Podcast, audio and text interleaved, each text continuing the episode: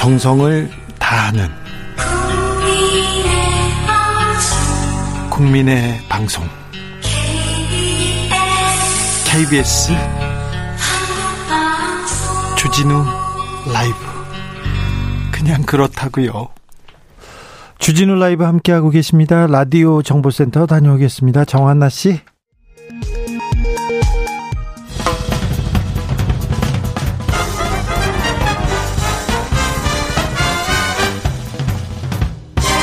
훅 인터뷰. 모두를 위한 모두를 향한 모두의 궁금증 훅 인터뷰.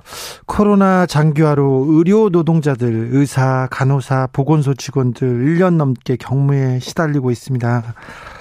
아 코로나로 탈진했다는 소식도 계속 나옵니다. 어제 보건소 공무원이 업무에 시달리다가 극단적인 선택했다는 안타까운 소식 전해드렸는데요. 다시는 이런 일 일어나지 않도록 어떻게 어디서부터 보완해야 할지 짚어보겠습니다. 박중배 전국 공무원 노조 부산 본부장 안녕하세요. 예, 반갑습니다. 총공무 노동자 부서 본부장입니다. 코로나 장기화되면서 보건 노동자들 부담이 가중되고 있습니다. 저기 간호직 공무원이 스스로 목숨을 끊었다는 얘기 이렇게 전해드렸는데요. 이 상황 어떻게 보십니까? 예, 먼저 고인의 명복을 빌고 유가족분들에게 깊은 애도의 마음을 전합니다. 네. 어, 코로나로 인해 자기 본연의 보건 업무도 해야 하고 추가로 코로나 업무도 해야 해서 어, 이 길어지면서 희망과 끝이 보이지 않은 암담한 현실에 절망한 것 같습니다. 어, 미리 헤아리고 챙겨주지 못한 남아있는 사람들이 책임이 크다고 봅니다. 네. 왜 이런 비극이 발생했습니까? 어디서부터 이렇게, 어, 얼마나 과중한 업무가 이렇게 계속된 거죠? 어, 이게 이제 코로나가 장기화되면서, 어, 자기의 이 본연의 업무는 기존에 다 해야 되고, 원래 그 본연의 업무를 하기 위해서 정원이 책정이 됐는데, 네. 코로나가 발생이 되면 어, 일반 임시직 직원들은 많이 정원이 됐는데 네. 실제로 정규직 직원들이 정원이 되지 않으면서 그다음 확진자가 계속 늘어나면서 많이 과부하가 된 것 같습니다. 예. 어, 고인의 죽음이 명백한 업무상 재해라고 이렇게 공무원 노조에서 밝혔는데요. 그 이유는 무엇입니까?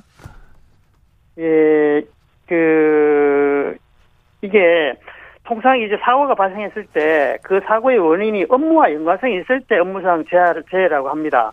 어, 고인과 찍은 데 간에 나눈 대화 내용만 보더라도 새벽 1시, 새벽 6시, 토요일 주말 할 것 없이 하루 24시간 계속 어떻게 그 확진자가 나오는지 검사 결과가 어떤지를 어 보면서 심리적으로 압박을 느끼고 어 그렇기 때문에 어 또 퇴근하더라도 계속 거기에 대한 신경을 쓸 수밖에 없는 어 그래서 업무와 연관성이 있다고 봅니다.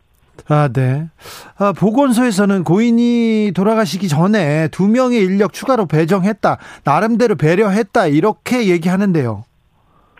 예. 어, 실제로 어, 보건소 소장님이나 팀장님이 상담을 듣고 예. 동료 직원을 두 명을 더 붙여줘요. 네. 붙여주는데 어, 그래도 이 처음 하는 업무라서 상당히 업무에 부담을 느꼈는 것 같아요. 네. 어, 그래서 다른 인력이 없다 보니까 어, 바꿔주지도 못했고, 예. 어, 그래서 아마 그동안에 쌓여왔던 업무 과정과 스트레스로 인해서, 어, 좀 더 이상 힘들었던 것 같습니다. 어, 이게 한 사람의 문제가 아니라 이 구조적인 환경의 문제인 것 같은데, 보건소에서 일하는 공무원들의 업무 실태는 어떻습니까? 어, 지금 그, 코로나로 장기화로 인해가지고, 어, 여러 가지 일을 다 하죠. 네. 어, 백신 접종하고, 코로나 검사하고, 자가 격리, 그 다음 역학 조사 쭉 하는데, 이제 본인의 자기 일은 자기 일대로 하고, 나머지에 차출돼 갑니다. 네. 차출돼 가서 또 그 일을 해주고, 돌아와서는 저녁에는 자기 본연의 일을 해야 되고. 아이고. 그래서 이게, 이게 오랫동안 과중되다 보니까 토요일 일요일도 없어지고, 어, 일주일에, 어, 주말에 일주일에 두 번 정도 쉬는데, 확진자가 생기면 쉬지도 못하고 또 나가야 되는 상황이 있었습니다. 주말도 없이요. 그런데요, 네. 본부장님 말대로 근데 백신 접종이 본격화될 거지 않습니까? 이제부터 이제 시작하는데 예, 그러면 예. 업무가 더 늘어날 건데 걱정입니다. 그래서 지금 이제 6, 7, 8, 9가 본격적으로 되는데 어 실제 이제 정규직 인력 충원이 바로 안 되고 어 충원이 되더라도 지금 9월 말이나 돼야 충원이 될 것 같아요. 네. 어, 그래서 남아있는 직원들이 더 힘들어 할 것 같고, 또 그럼으로 인해서 휴가자들이, 휴직자들이 또 더 늘어날 것 같습니다. 네. 자, 그런데 그러면요. 아, 당장 지금 현장에서 일하는 공무원들을 위해서 좀 실질적으로 도움이 될 수 있는 정책은 뭡니까? 뭘 좀 더 도와줘야 됩니까? 예. 그래서 지금 일이 힘들다 보니까 뭐 휴직은 자꾸 늘어나고 늘어난 결론에 기존의 근무자들이 업무가 과부하 걸리고 네. 이렇게 되고 있는데요. 즉시 이제 충원해주는 결혼을 즉시 충원해줘야 되는데 네. 임시직으로밖에 지금 안 돼요. 그래서 임시직이 아닌 정규직을 늘려야 하는데 당장에 그렇지 못하기 때문에 현재의 그 야간과 주말 근무 형태의 변경이 필요하다고 봅니다.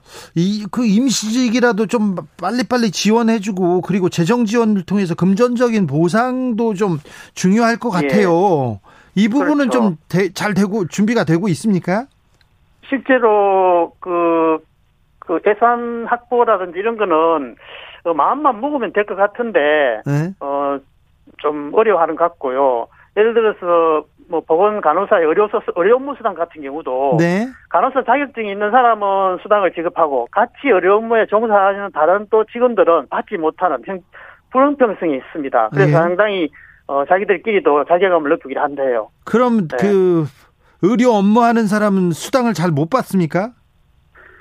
간호사가 같은 업무를 하더라도 네. 간호사 자격증이 없는 사람은 못 받고 있습니다. 예, 이현영님께서 아, 종합병원 근무하는 우리 딸 얘기하시는 것 같습니다. 네, 마음이 아픕니다. 박형준 부산시장이 오늘 그 이 관련해서 브리핑했다는데 뭐라고 예, 예. 했습니까? 예. 어떻게 보셨어요? 어, 일단 그 기존에 이제 그 134명의 인력을 이제 충원 충원을 한다고 했는데 이거는 당초에 올 초에 어 데이터를 뽑아가지고 원래 결혼이 예상될 인원을 채용 예정을 할 발표한 것밖에 없습니다. 원래 공고가 나 있는 상황이고 예? 단지 9월 1일자에 합격자가 최종 발표하면 발령을 조금 당겨서 내겠다는데 저희들이 봤을 때 어, 제일 바쁠 6월, 7월, 8월, 9월이 지나고 인력이 충원 되는 거라 버스 지나고 손드는 꼴입니다. 네. 그래서 나머지 임시직은 어느 정도 어 많은 뭐 많은 도움은 안 되겠지만 일부 도움이 되고 어, 간호직력 임시직은 아마 백신 접종에 많은 좀 도움이 될 거라고 예상이 됩니다. 예. 그럼요. 좀그 정규직이 올 때까지 또 임시직이라도 빨리빨리 좀 충원을 해서 도와야죠. 공무원 네. 노조에서 간호직 공무원의 사망과 재발 방지 대책 관련해서 어떤 계획을 어, 가지고 있습니까? 네. 그래서 부산 본부에서도 6월 1일 어 진상 조사단을 그 꾸리려고 하고 있습니다. 그래서 현장의 어려운 부분을 개선하고 개선해 나가고 업무상의 그 죄임을 밝히고요. 현재 코로나 업무에 종사하는 많은 공무원들이나 분들이 직무 스트레스가 상당히 심하다고 합니다. 네. 이 직무 스트레스 검사를 어, 전문기관에 의뢰해서 보건 업무 종사자들의 정신건강 상태를 분석해서 어, 진상조사 발표 시에 같이 발표하도록 하겠습니다. 네. 보건 공무원들의 업무 과정 문제 좀 장기적인 대책도 좀 필요한 것 같아요. 어떻게 변화해야 된다고 보십니까? 우리 정책이? 예, 지금 그 제일 급한 게 어, 주말도 없이 야간에까지 계속하는 이 부분을 좀 예. 쉬는 시간을 줘야 한다고 봅니다. 자, 그 일단 쉬어야죠. 예. 공무 노동자의 건강권이 보장될 수 있도록 예. 어, 실태 파악과 개선을 마련하고 특히 이제 재난 안전이나 방역 업무를 담당하는 공무 노동자의 휴식권이 보장될 수 있도록 네. 어, 주 50시간 근무 원칙을 지키고 동시에 주말과 야간 근무에는 어, 이 음, 특단의 대책을 수립해야 된다고 봅니다. 또그 네. 이상 어, 이 사고를 막기 위해서는 코로나 검사를 지금 현재는 주말 휴일에도 어, 오후 6시까지 합니다. 예. 그래 하지 말고 오전만 접종하고 또 백신 접종이 지금 본격적으로 시작되면 지금은 이제 토요일 날 백신 접종을 하지 않습니다. 그런데 접, 본격적으로 되면 아마 주말과 휴일에도 하자고 할 겁니다. 예. 그런데 그렇게 하면 또 과부하 걸리니까 주말에는 좀 충전의 시간을 줘야 한다고 생각합니다. 충전의 시간을 주려면 인력이 좀 더 있어야 될 게 되고요. 그리고 또 예, 주말에 예. 일을 또 해달라고 하면 또 좀 많이 보상이 좀 금전적 보상이 돼야 될 것 같아요. 예. 음. 그런데 금전적 보상보다는 이게 너무 오래되니까 지금은 아무리 금전적 보상을 많이 해주더라도 좀 쉬어야 됩니까? 해요. 네. 내 몸이 내 몸이 안 따라주니까 네. 휴직을 합니다 바로. 네 알겠습니다. 네. 어, 돌아가신 분 업무상 재해는 인정되지요? 예예. 예. 네. 어, 다행입니다. 우리가 백신 빨리 맞자는 얘기만 했지 사, 주사 놓는 분들 아, 이분들이 쉬는 시간까지 그 아껴가면서 주사를 놓고 있다는 사실은 잊고 있었습니다. 오늘 말씀 감사했습니다. 예, 예, 감사합니다. 지금까지 박중배 전국 공무원노조 부산 본부장이었습니다. 6871님께서 경기도 시흥에 있는 종합병원에서 근무하는 의료인입니다. 어제하고 오늘 참 많은 분이 예방접종하셨어요. 힘들었지만 뿌듯합니다. 꾸준히 좋은 정부 정책 방안이 나오고 있고 국민들이 믿어주고 이렇게 술에 두 바퀴가 제대로 굴러가는 것 같습니다. 이렇게 말씀하셨습니다. 아, 네.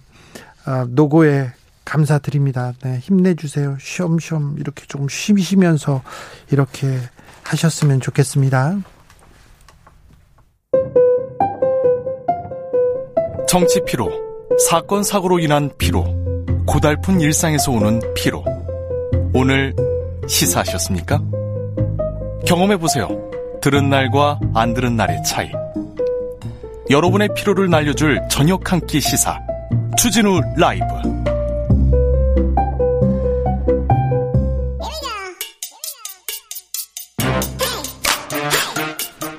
뉴스를 향한 진지한 고민 기자들의 수다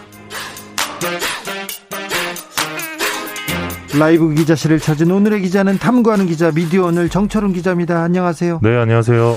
오늘은 어떤 이야기로 가볼까요? 예, 이번 주에 이 경쟁사죠. 이 MBC PD 수첩에서 이 동아일보 사주 일가의 채용 비리와 입시 비리와 관련된 보도를 했는데 네. 이 방송이 나갔는데 이 관련된 이 인용 기사랄까요? 기사가 어, 찾기가 너무 어렵습니다. 네, 나간지도 몰랐고요. PD 수첩에서 했는데요. 예, 이번 주 화요일에. 네, 네, 근데 왜 이렇게 조, 조용하죠? 예, 전혀 파장이 없어서 네. 어, 이게 혹시 동아일보 관련돼서 그런 것인가 싶어서 언론에서는 뭐 좀 그런 게 있죠. 동 동종업계 일은 네. 좀 봐주고 그런 그런 이상한 암묵의 카르텔이 있습니다. 그런데 이게 잘 작동하네요 여기 이 네, 부분에서. 또 이런 아이템 또 주진우 라이브 또 애청자분들이 또 좋아하시는 네. 팀이기 돼서 가져와 봤습니다. 어 일단 이 지난해부터 이야기를 좀 해봐야 될 것 같은데 네. 이 동아일보에서 채용 연계형 인턴을 공개 모집합니다. 그때 유명했죠 DNA 예, 예. 예 일명 DNA 인턴 전형인데요. 네. 앞서 주진우 라이브에서도 한번 소개해드린 바 있는데 어, 지난해 이 동아일보 DNA 인턴 기자가 한 인턴 기자가 이 최종 면접을 앞두고 이 페이스북에서 김재우 사장을 검색을 했다고 합니다. 네. 검색을 하다가 이제 우연히 댓글을 발견을 했는데 아빠라고 부르고 있다는 거죠. 네. 그래서 뭐지 하고 봤더니 이 아는 얼굴이었고 아는 이름이었다는 겁니다. 사장 딸이었잖아요. 예, 알고 보니까 김지호 사장의 딸이었는데 네. 같이 DNA 인턴 전형을 하고 있었던 거죠. 그렇죠. 그래서 이제 이름과 얼굴을 알고 있었던 건데 어, 김지호 사장은 뭐 아시겠지만 이 동아일보를 창간한 김성수를 시작으로 이어진 김씨 가문의 네 번째 이 동아일보 사주고요. 고려대학교와 고대병원을 운영하는 이 고려중앙학원의 이사장이기도 합니다. 네. 그리고 이분의 딸이 지난해 이 DNA 전형을 통해서 이 입사한 기자 아홉 명 중에 한 명이 됩니다. 네. 어, 그래서 아버지의 영향이 과연 영향이 과연 없었을까? 그래서 이 인턴 기자가 현직 기자와 기자 지망생이 모여 있는 공개 채팅방에서 이 입시 입사 특혜가 의심된다 이런 글을 올렸습니다. 문제는 여기부터 시작됩니다. 네, 이후에 동아일보가 이 인턴 기자를 형사 고소를 해버립니다. 아 이거 뭘 그걸 가지고 고소를 네. 해요? 아니 사장 사장이 딸을 뽑았어. 야 니네 어, 니네 어 같은 집안이니까 뽑은 거 아니야 이렇게 의심할 수 있지요 말할 네. 수도 있지요 근데 그걸 가지고 소송을 한다고요? 그러니까 8주 동안 인턴하면서 동아일보 입사를 꿈꿨던 친구인데 네. 이제 형사 고소를 한 거죠. 갑자기? 예, 그러면서 동아일보는 이 김 사장의 딸이 이 다른 지원자와 동일한 전형을 거쳐 합격했고 이 최종 면접에 김지호 사장이 참여하지 않았다 이렇게 밝혔는데요. 아니 사장님이 직접 이렇게 참여할 필요까지는 없잖아요. 근데 과연 딸이 딸의 면접에 참석하지 않았다고 과정이 공정하다고 할 수 있는지 의문인데 네. 다른 최종 면접에는 또 김 사장이 참여를 했다고 합니다. 그러면 그래요? 어떤 이유를 대면서 과연 이 딸이 있는 면접장에 참여하지 않았을지 좀 궁금해질 수밖에 어, 당연하죠, 없죠. 당연하죠. 예. 어, 요, 요거 관련해서 이제 김세우 사장의 딸은, 네. 어, 어떤 걸 말씀드려도 저한테 불리하게 작용할 것 같아서 이만 끊겠다 하면서 이제 PD수첩 제작진의 취재를 거부해 있었습니다. 예. 네네. 기, 기, 기자로 활동하고 있어요? 네. 지금 활동하고 있어요? 기사도 써요? 네, 그러겠죠. 네. 네. 기자니까 쓰겠죠. 아, 2년 전에도 동아일보에서 고소 사건이 있었다고요? 예, 이 사건이 사실 더 중요하다고 볼 수 있는데요. 네. 2년 전에 이 동아일보가 한 고등학교 선생님을 또 명예훼손으로 고소한 바 있습니다. 네. 바로 자립형 사립학교인 하나고등학교와 관련된 사건 때문인데요. 네, 요거 재밌습니다. 예, 하나고는 200명 정원 중 한 30% 정도가 서울대를 가는 학교라고 하고요. 네. 예, 교육 여건이 대한민국 최고 수준으로 알려져 있는데 이명박 정부 시절에 생겨가지고요. 그 이명박 청와대에 있는 분들이 많이 거기에 또 자제들을 보냈어요. 예, 이 하나금융그룹이 사학재단을 통해 설립을 했는데 네. 이 하나금융그룹 예, 아마 잘 아실 텐데 네. 진행, 진행자께서는 김승유, 김승유 이사장. 네. 예, 이분이 그 이 저기 이 대통령하고 이, 절친입니다. 예, 고대 경영학과 동기 사이라고 네. 알려져 있는데요. 네. 네, 어쨌든 이, 이 학교에 이 김재우 사장의 딸이 편입하는 과정에서 이 당시 2014년 8월이었는데 이 편입학 시험에서 입시 비리 의혹이 제기가 됩니다. 예. 그러니까 전교 1등도 입학하기 어렵다는 하나구에서 당시 편입학 일반 전형 합격자가 단 한 명이었는데 예. 이 동아일보 사주의 딸이었다고 합니다. 그래서 이상하네. 이상하네. 그 얘기를 할 수도 있잖아요. 네, 일단 방송 내용을 따르면 이 수상한 추가 점수가 있었는데요. 예? 일반 전형 지원자 가운데 최종 면접 참여 학생이 세명이었고 선생님 두명이 평가위원으로 참석을 했는데 이 면접 점수를 손으로 작성한 다음 엑셀로 옮겼다고 합니다. 근데 이 과정에서 학생들의 면접 점수가 바뀌었는데 학교 쪽에서는 잘못 적힌 면접 점수를 변환표대로 바꿨다고 주장을 했는데 이 원래 12점이었던 김지호 사장 딸이 14점이 됐다고 합니다. 네. 그러니까 2점이 늘어났죠. 근데 12점이었던 다른 학생들은 13점이 됩니다. 네. 그러니까 김지호 사장 딸만 1점이 1점을 더, 더 받은 거예요. 네. 이게 1점이 그냥 1점이 아니라요. 굉장히 높은 이게 소수점 영영 막 거기에서 지금 좌우한다는 거 아닙니까? 예. 그리고 당시 편입학을 지원했다 탈락한 이 다른 학생의 내신 점수는 이제 매우 우수해서 A를 받았는데 실제 이제 서류에서는 46점을 그 받았다고 합니다. 50점 네. 만점에. 네. 근데 이제 동아일보 사주딸의 경우는 B를 받았었는데 정작 서류에서는 49점을 받았다고 합니다. 아니 A가 46점이면 B는 더 낮아야죠. B가 49점 이건 좀 잘못됐잖아요. 네, 그래서 2015년에 서울시 교육청에서 하나고 편입학 관계자들을 검찰에 고발했습니다. 그런데 어떻게 됐어요? 예, 검찰이 불기소 처분을 했는데요. 불기소요? 예. 이게 명확한데?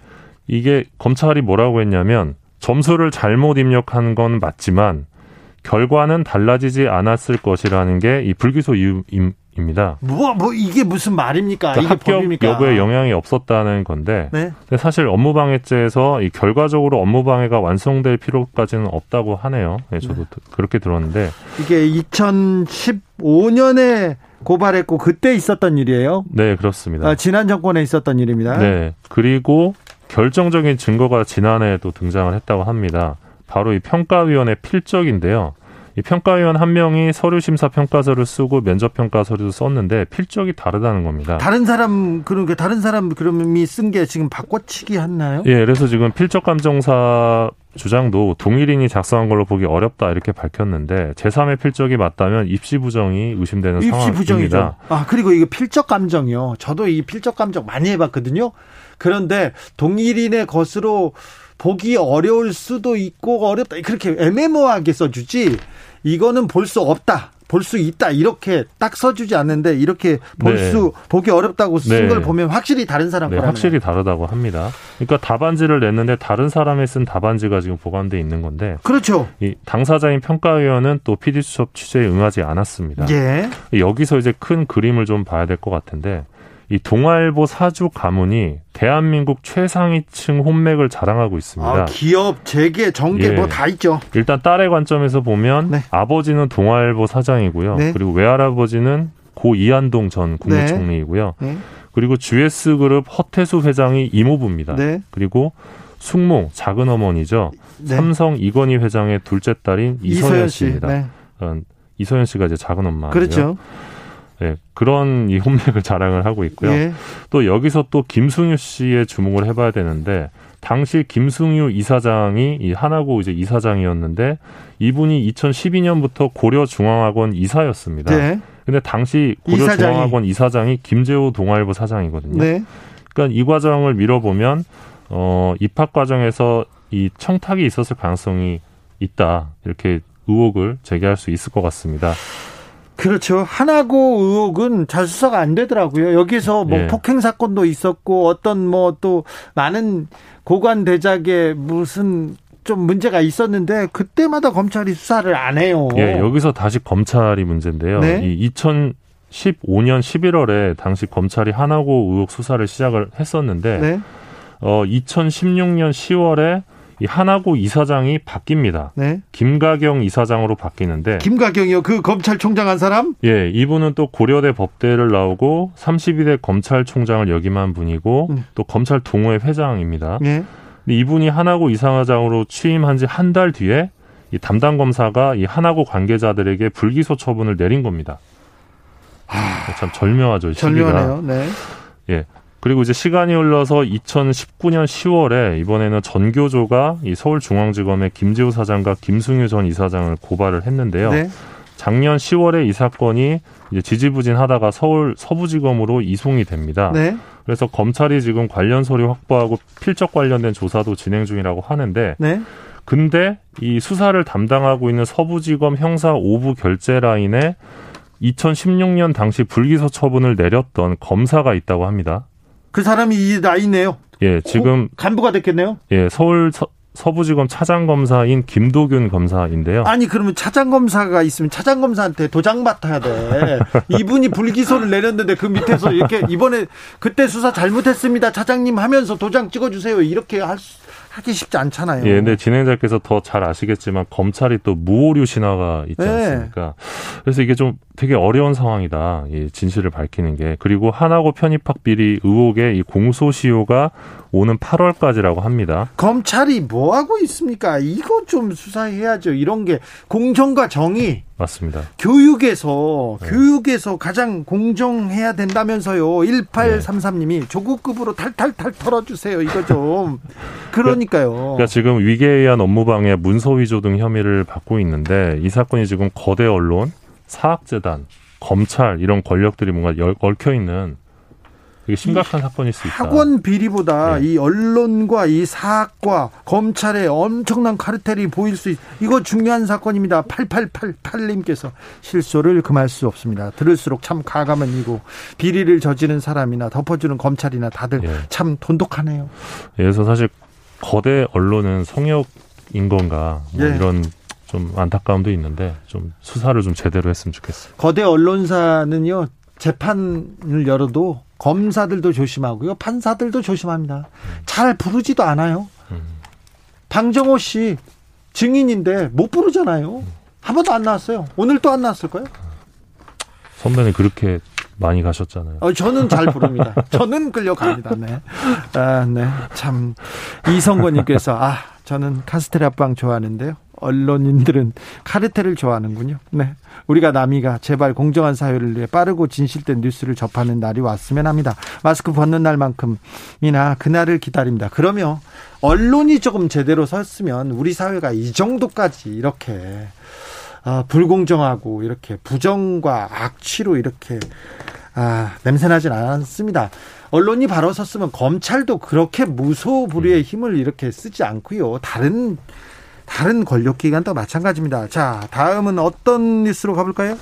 예, 그 KBS 이사회의 의뢰로 공론조사를 진행한 이 공적책마 수신료 공론화위원회가 이 어제였죠. 27일 이 국민참여단 209명을 대상으로 실시한 설문조사 결과를 발표했습니다. 네. 어, 그 결과 10명 중 8명에 해당하는 이 79.9%가 이 수신료 인상에 찬성하는 것으로 나타났습니다. 엄청나게 찬성 비율이 높네요. 예, 앞서 공론화위원회는 지난주 토요일과 일요일 이 수기 토론 방식으로 이 국민참여단과 함께 공론조사를 진행을 했는데요. 그리고 설문조사는 수기 토론 시작 전과 폐회 후로 나눠서 두 번 실시를 했는데 네. 어, 수기 토론 전 실시한 1차 설문조사에서는 이 72.2%였던 인상 여론이 어, 2차에서는 7.7% 높게 나타난 결과입니다. 네.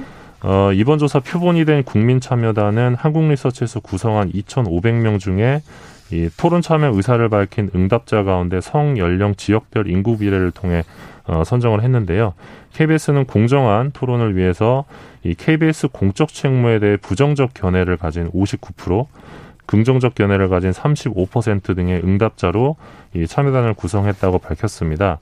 이 주목할 대목은 이 KBS가 공영방송 책무 수행을 잘하고 있다고 평가한 응답자 가운데 이 95.5%가 수신료 인상을 인상 수신료를 인상해야 한다고 답했는데 또 잘, KBS가 잘못하고 있다. 이렇게 평가한 응답자 중에도 이 68.4%가 이 수신료를 인상해야 한다고 밝혔습니다. 잘못하고 있더라도 수신료는 좀 올려줘야 된다 이런 얘기네요? 예, 맞습니다. KBS가 못하고 있지만 긍정적으로 바뀌기 위해서 수신료 재원 확보가 필요하다 이렇게 판단하는 이들이 적지 않다고 볼 수 있는 대목입니다. 네. 조사 결과 조금만 더 자세히 볼까요? 예, 적정한 인상 금액은 얼마냐 이렇게 물어봤는데 평균 3,830원으로 나타났는데요. 현재 KBS가 월 3,840원 의 수신료 인상 요구안을 이 KBS 이사회에 제출한 상태입니다. 네. 어, 인상에 찬성하는 이유로는 이 공정한 뉴스 제작과 독립적 운영을 위해 그리고 40년 동안 수신료가 오르지 않아서 이 물가 상승률 등을 반영하기 위해 뭐 이런 그 이유가 있었고요. 어, 반면에 수신료를 유지하거나 또는 내려야 한다라는 이유도 어, 적시가 됐는데 네.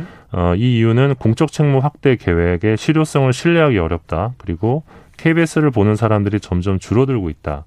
그리고 KBS의 공정한 뉴스와 독립적 운영을 기대하기 어렵기 때문이다. 이런 응답이 순위권에 들었습니다.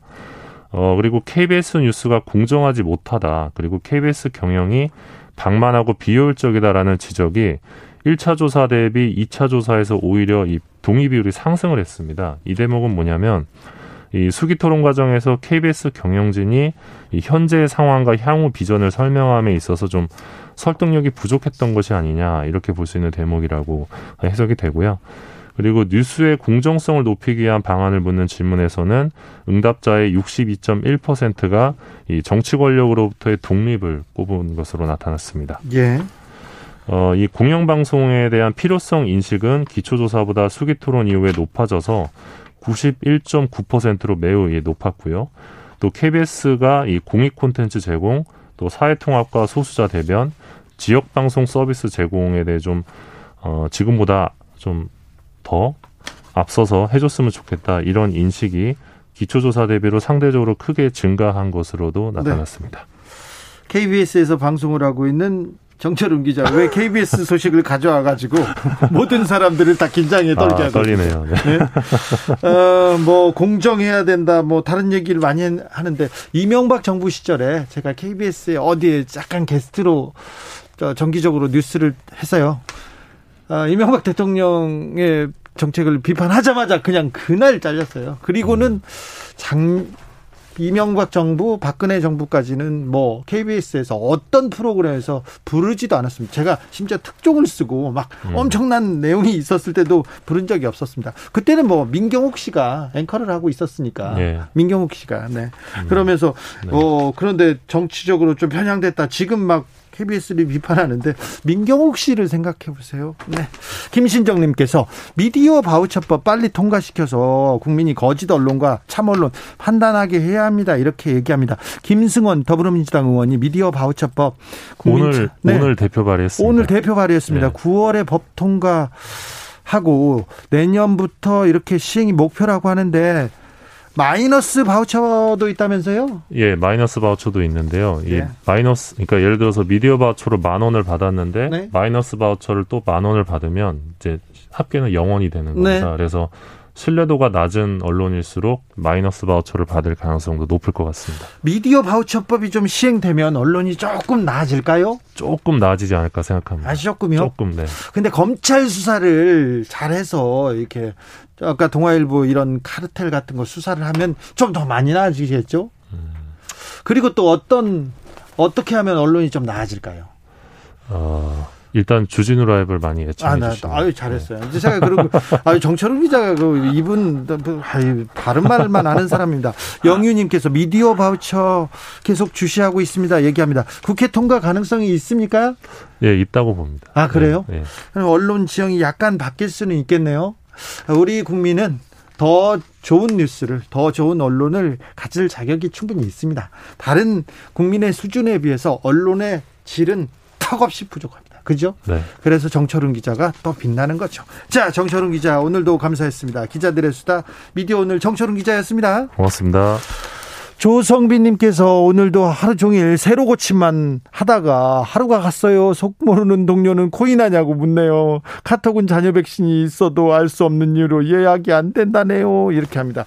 아이고 빨리빨리 백신을 맞고 싶어 하는 분이 저기도 계시군요.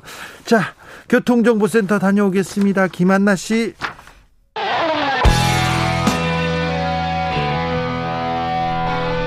스치기만 해도 똑똑해진다. 드라이브 스루 시사 주진우 라이브.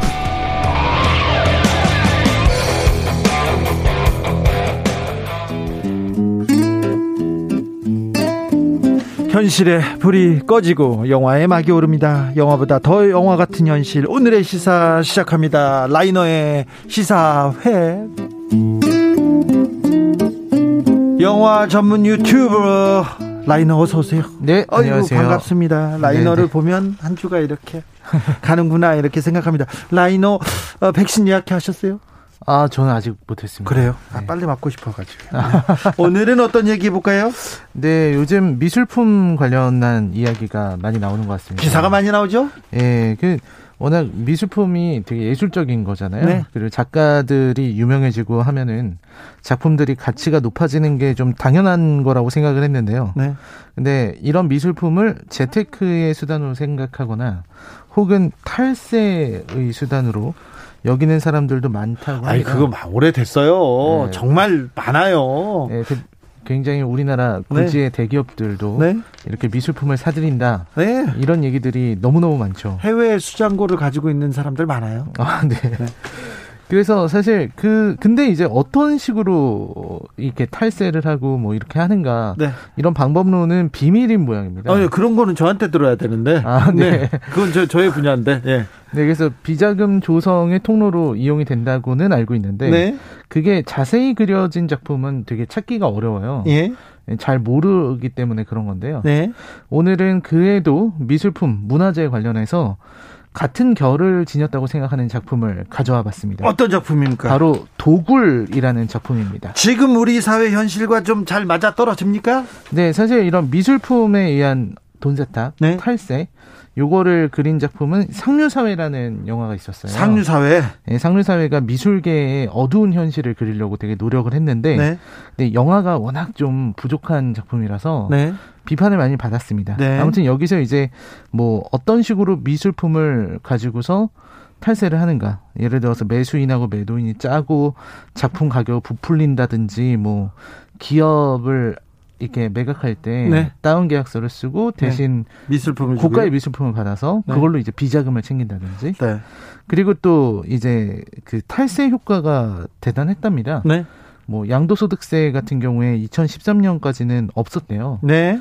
그리고 지금도 이제 지금도 잘 못 먹여요 미술품에는 네, 90%가 이제 필요 경비로 인정이 된다고 하더라고요. 네. 아무튼 그래서 재벌들은 굉장히 많은 미술품과 문화재를 보유하기도 하고요. 맞습니다. 특히 이제 삼성 같은 대기업은 호암미술관, 리움 이런 네. 데서 아주 엄청난 문화재들이 많이 있다고 합니다. 네. 뭐 국보급 문화재, 보물급 문화재들이 굉장히 많다는 얘기를 들었어요. 그렇죠. 많습니다. 국립박물관보다 많습니다. 네. 네. 선대 회장인 이병철 회장 때부터 있고요. 이병철 네. 회장의 형 이병각 씨. 음. 그분이 쓴 나비야 청산 가자더니 여기 보면 네. 무, 미술품을 이렇게 얼마나 구했는지 이렇게 합니다. 저는 도굴꾼들을 음. 개인적으로 많이 취재해가지고 많이 알고 아. 있거든요. 아. 그래서 어디에 좋은 미술품이 있어요. 우리나라 미술품은 주로 불교 미술품이 많잖아요. 네, 그렇죠. 절에 있는 거를 도굴해요. 네, 네. 도굴해가지고 일본에 빼돌려요. 아, 네. 네. 그래놓고 우리 문화재니까 들여와야 된다. 애국심에 호소한다. 그래가지고 그걸 가져와요. 네네. 네. 이렇게 돌려오놓고 애국심 애국자다 박수치고 그런 것도 있습니다. 아, 네. 네. 그 얘기는 아, 나중에 하시죠. 자, 네, 도굴로 가보겠습니다. 예, 영화 도굴에서는 이제 그 주인공이 강동구라고 네. 네. 이재훈 씨가 맡았는데요. 강동구예요, 이름이? 네, 이름이 네. 강동구예요. 아유, 우리 광, 강동구. 네. 네. 동구가 처음에 황영사라고 하는 가상의 절. 네. 여기에서 그 석탑을 도구라는 걸로 시작을 합니다. 네. 그러니까 말씀하신 것처럼 불교 그거를 도구를 하는 건데요. 네. 거기에서 이제 어떤 방식이냐면 그냥 석탑을 들어 올리고 네. 그 안에서 금동불상을 꺼내 버린 거죠. 네. 그리고서는 스님으로 위장해 가지고 있다가 도망칩니다. 네. 이게 이제 첫 번째 도굴의 시작인데, 네. 어, 되게 소름 끼치게도 아마 그 주진우 기자님은 다 아시는 수법이겠지만 결국 금동불상을 갖고서 이렇게 이걸 미끼 삼아서 네. 재벌들에게 접근을 하는 거예요. 네. 그리고 그 재벌들은 밑에 이런 물건을 처리할 수 있는 그런 조직을 가지고 있습니다. 네. 그 조직이 이제 그 금동불상을 가지고 네. 일본에 판매하는 장면이 나와요. 그래요? 네, 그래서 저 영화 본거 아닌데. 네, 영화를 안 보셨는데 영화의 네. 내용을 정확하게 맞추셔서 네네. 되게 놀랐습니다. 아무튼 그래서 동구가 이 도구를 한번 해서 그 상길이라고 하는 네. 송영창 씨가 이제 재벌 회장 역할인데요. 네, 재벌 회장으로 많이 나오죠. 네. 약간 조금 어좀 네. 악당 느낌이 좀 네, 있으시죠? 악당 느낌의 네. 재벌 회장 많이 하십니다. 네, 연기력 그렇습니다. 좋으세요? 네. 송영창 씨가 그 나오셔서 네. 아무튼 그 이 친구가 자신의 능력을 입증받고 네. 회장님 밑에서 일하고 싶다 네. 이런 식으로 이제 접근을 합니다. 네. 그때 이제 신혜선 씨는 윤 실장 역할인데요. 예. 그분은 이제 굉장히 큐레이터 정도 네. 아주 고미술 전문가입니다. 네. 이 고미술 전문가인 신혜선 씨가 와서 이제 이재훈 씨 그러니까 동구죠. 동구한테 어, 큰 건 한번 해보라고 예? 하면서 정보를 줍니다. 네. 그게 뭐냐면요. 고구려 그 고분 있잖아요. 예. 벽화. 예. 거기를 도굴을 해오라는 거예요. 벽화를 떼어라. 네. 이게 또 실제로 그 90년대 후반에 그렇게 도굴당한 사례가 있다고 합니다. 네. 영화는 그거를 고스란히 따라했는데요. 네. 아무튼 동구가 이 그 존슨 박사라고 하는 사람을 만나서 지, 실제로 고구려로 갑니다. 아, 고구려 고구려 있던 중국까지 가서 거기에 그 벽화를 도굴하러 들어가요. 네. 그래서 거기서 흙을 먹어요. 그래요? 그, 예, 그 고분이 있는 자리를 네. 찾기 위해서 흙을 먹습니다. 예. 흙을 먹으면 거기서 시체의 맛이 난대요. 그래요? 그래서 그 맛을 느껴가지고 이렇게 그 무덤을 찾는 거죠. 예. 그래서 그 무덤을 찾아서 들어가서 그 벽화 있는 데를 톱으로 벽을 자른 다음에 네.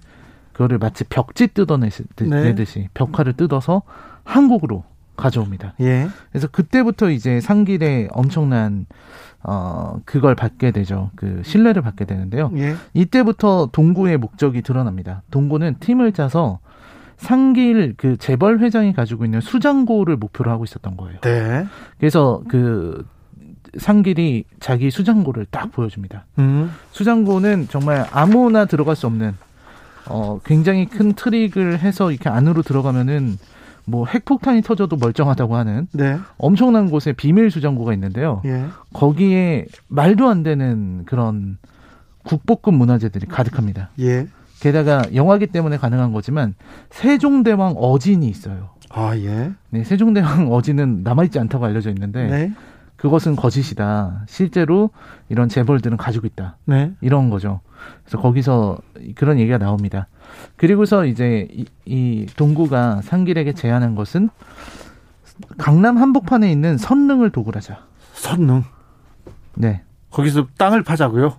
거기 네. 안에 뭐 뭐가 있다고? 예, 원래 선릉은 이제 임진왜란 때 도굴된 것으로 성종의 묘인데요. 그렇게 알려져 있는데 그 안에 하나가 남아 있답니다. 예. 그게 뭐냐면 이성계가 나라를 세울 때 사용했던 엑스칼리버 같은 칼, 네. 전어도라는 칼이 있다는 겁니다. 알겠습니다. 엑스칼리버도 나오고 약간 인디아나 존스 박사도 나오고요. 네. 네, 그래서 그 전어도를 도굴해서 회장님께 드릴 테니 네. 모든 돈을 나에게 투자해달라. 그렇지. 그래서 이제 강남을 강남 한복판을 도굴하기 위해서 네. 이제 땅을 파는 거죠. 예. 땅을 파서 이 선릉 밑으로 들어가는 그런 내용으로 구성되어 있습니다. 네. 그래서 실제로 이제 그 안까지 들어가는데요. 사실 여기에서 그 동구가 생각했던 거는 양동 작전이었죠. 그러니까 그 회장이 선릉 도굴에 모든 신경을 쓰게끔 만들고 수장고를 탄다. 수장고를 실제로는 한쪽으로 길을 더 내서 음. 수장고로 통하는 땅을 파고 있었던 네, 것이죠. 길을 탄, 아, 네. 네, 그래서 수장고를 털어서 그 문화재를 우리들에게 돌려준다. 오. 어, 나라에 돌려준다라는 그런 이야기를 담고 있습니다. 네. 네, 그래서 되게 보다 보면은 이제 한국 영화답게 어쩔 수 없이 좀 아쉬운 부분들도 좀 있고요. 아니 그런데 재벌 얘기 나오고 수장고 나오고 뭐 아, 역사도 좀 있고 재미있을 것 같은데요. 볼만합니까 이거? 네, 구미가 그, 땡깁니다. 네, 되게 재밌어 보일 것 같은데요. 네. 좀 아쉬운 부분들이 좀 있습니다. 그게 뭐냐면 이게 사실은 이런 영화를 heist movie, 뭐 이제 범죄 조직 영화 그러니까 도둑들 같은 스타일의 그렇죠. 외국에서 또 박물관이나 미술관 털 때 그런 네 맞습니다. 알죠. 뭐 오션스 시리즈라든지 네. 네. 이렇게 막 팀을 꾸리잖아요. 네. 각계의 전문가들이 모여서 팀을 꾸리고 그리고 하는 그런 건데 사실 그런 면에서 캐릭터들의 매력이 그런 외국 영화나 성공한 그런 영화들에 비해서는 어, 좀 부족하다. 네. 이런 걸 좀 볼 수가 있겠고요. 네. 그리고 또 이제 너무 한국 영화답게 그 개인사, 가족 문제, 네. 감정 문제를 가지고 들어갔다는 부분이 좀 아쉽습니다. 네. 알고 보니까 뭐 상길 그 재벌 회장이 어, 동구 아버지의 원수였다. 아, 뭐, 네. 네. 뭐 그런 이야기죠. 그렇죠. 그래서 그런 것들이 이제 한국 영화 조금 네. 아쉬운 부분이라고 할 수 있겠는데요. 네. 사실 그래도 이 부분에서 엔딩 부분이 또 되게 어떻게 보면 좀 아연실색할 만한 부분이 좀 있었습니다. 그게 예. 뭐냐면 이 팀이 이제 한국에서는 그 재벌 회장의 수장고를 털었잖아요. 네. 이번에는 일본으로 도굴을 하러 간다. 그래요? 네. 그런 이야기입니다. 네. 그래서 사실 그뭐 2편이 아니라 그냥 한 편에서 네, 한 편에서 네. 마지막 엔딩이 그거예요. 네. 근데 그 전에 이제 신혜선 씨, 윤 실장이 그 강연하는 장면에서 오구라 다케노스케라는 네. 실제 인물이라고 합니다. 오구라, 네. 오구라 콜렉션. 네, 오구라 콜렉션 얘기를 하면서 그거 되찾아와야 된다 이런 네. 얘기를 해요. 네.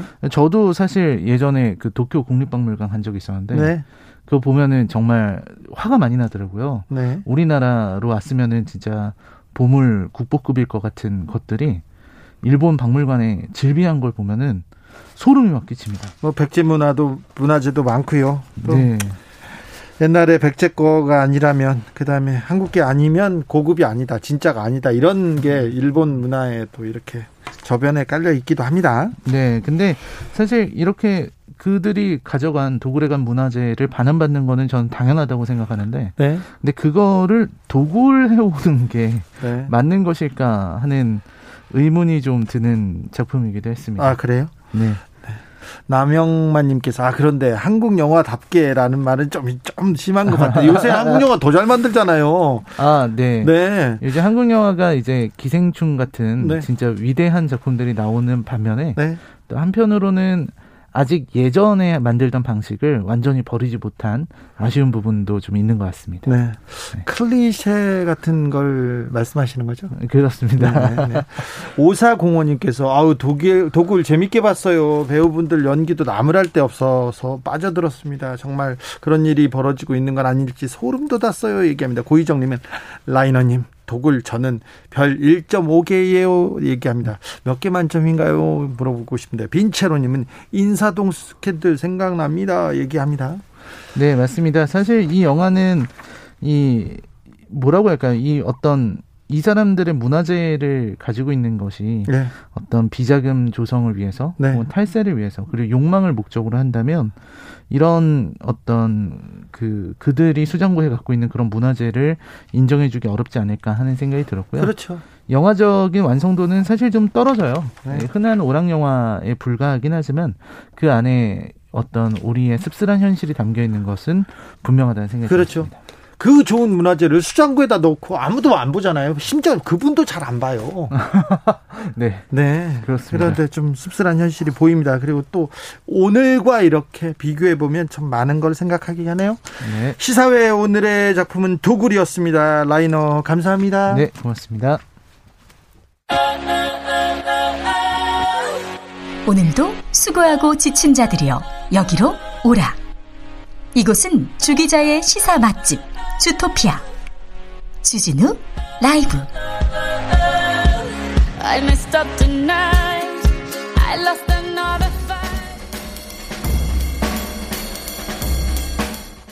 느낌 가는 대로 그냥 고른 뉴스 여의도 주필.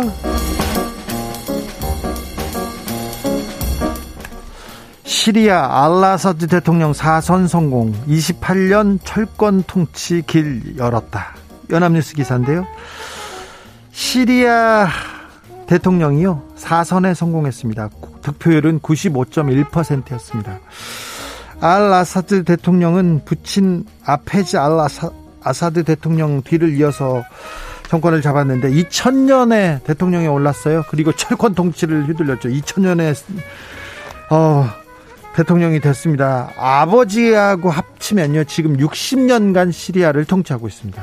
60년간. 그런데 이번에 또 재선했네요.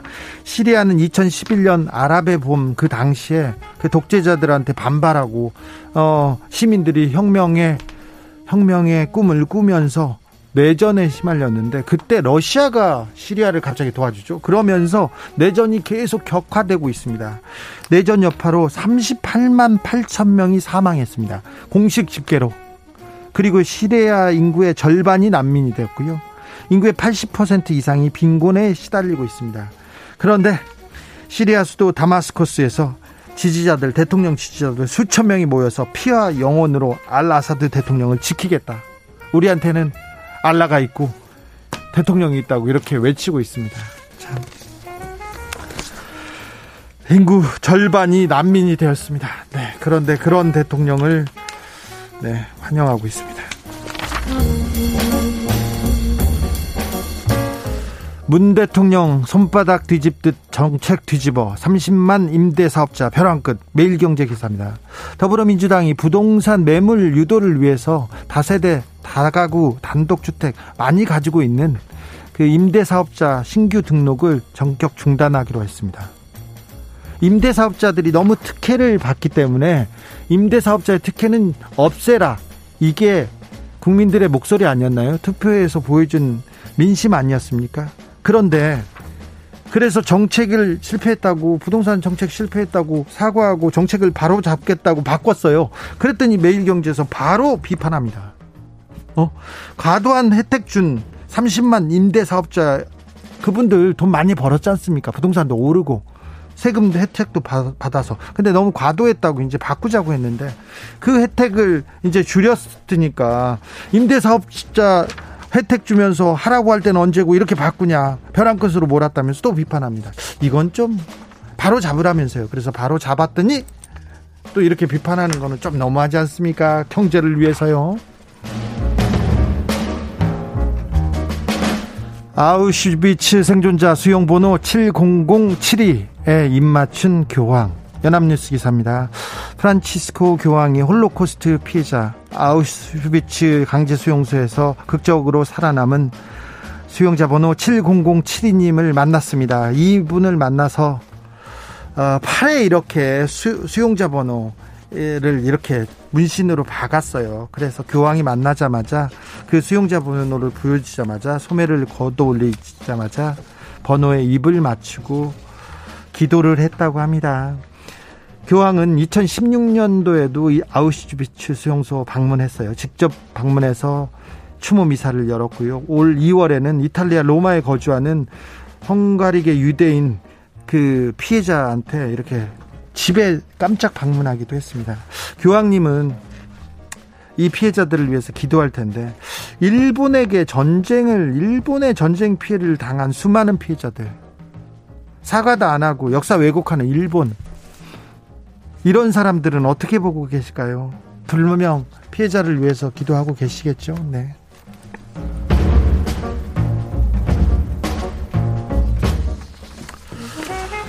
배고픈 애벌레는 희망의 책 작가 에리칼 별세 KBS 기사인데요. 아, 기억나실 거예요. 기억나실 거예요. 보세요. 배고픈 애벌레는 먹을 것을 찾아 나섰지요. 그리고 월요일에는 사과 한 개, 화요일엔 배 두 개를 먹었어요. 그래도 애벌레는 꼬르륵 꼬르륵 배가 고팠답니다. 수요일엔 자두 3개를, 목요일엔 딸기 4개를, 금요일에는 오렌지 5개를 먹었어요. 많이도 먹었네. 토요일과 일요일엔 애벌레가 무엇을 먹었고 어떤 일이 일어났을까요? 이렇게 배고픈 애벌레 책 기억하실 거예요. 애벌레 그림 이렇게 그려져 있는 책 보면 거의 기억하실 겁니다. 이 동화책을 선보인 작가 에리칼이 지난 23일 세상을 떠났습니다. 이 책은 한국 포함해서 70여 개국에서 5,500만 부 이상 팔려가지고 전 세계 어린이들한테 사랑을 받았습니다. 칼이 이 작가는 그림 동화 책을 이렇게 그렸는데요. 어, 뉴욕 타임즈에서 그래 그픽 디자이너로 일하다가 어, 동화 작가로 전향해서 거미, 벌레, 귀뚜라미 이렇게 자주 이렇게 그렸습니다. 왜 그렸나 이렇게 봤더니 내가 꼬마였을 때 아버지가 나를 데리고 숲을 지나가곤 했어요. 아버지는 돌을 집어 들거나 나무 껍질을 벗긴 뒤에 내게 화둥지둥 있는 생명체들을 보여주곤 했어요. 곤충이었죠.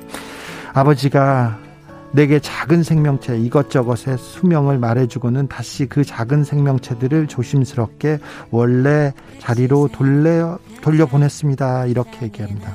그래서 그 아버지가 그 새겨준 기억들로 칼은 책을 썼습니다. 자라나는 아이들에게 희망을 심어주기 위해서라고요. 아, 네. 칼 감사했습니다. 안녕히 잘 가세요. 아이고 7206님께서 배고픈 애벌레 오늘 저희 반 친구들과 함께 읽었어요. 아이고 좋은 책 잘 읽으셨어요. 선생님이시구나. 감사합니다. 3050님 주진우 라이브 들으면요. 시간 정말 빨리 갑니다. 하루 중 저녁 2시간 순식간에 지나갑니다. 고맙고 감사합니다. 많이 배웁니다. 제가 더 많이 배우고 있습니다. 아, 오늘 이제 마무리하겠습니다. 양양 그리고 이상순이 부른 같이 살자 들으면서 전 여기서 인사드리겠습니다. 저는 내일 오후 5시 5분에 주진우 라이브 스페셜로 돌아옵니다. 지금까지 주진우였습니다.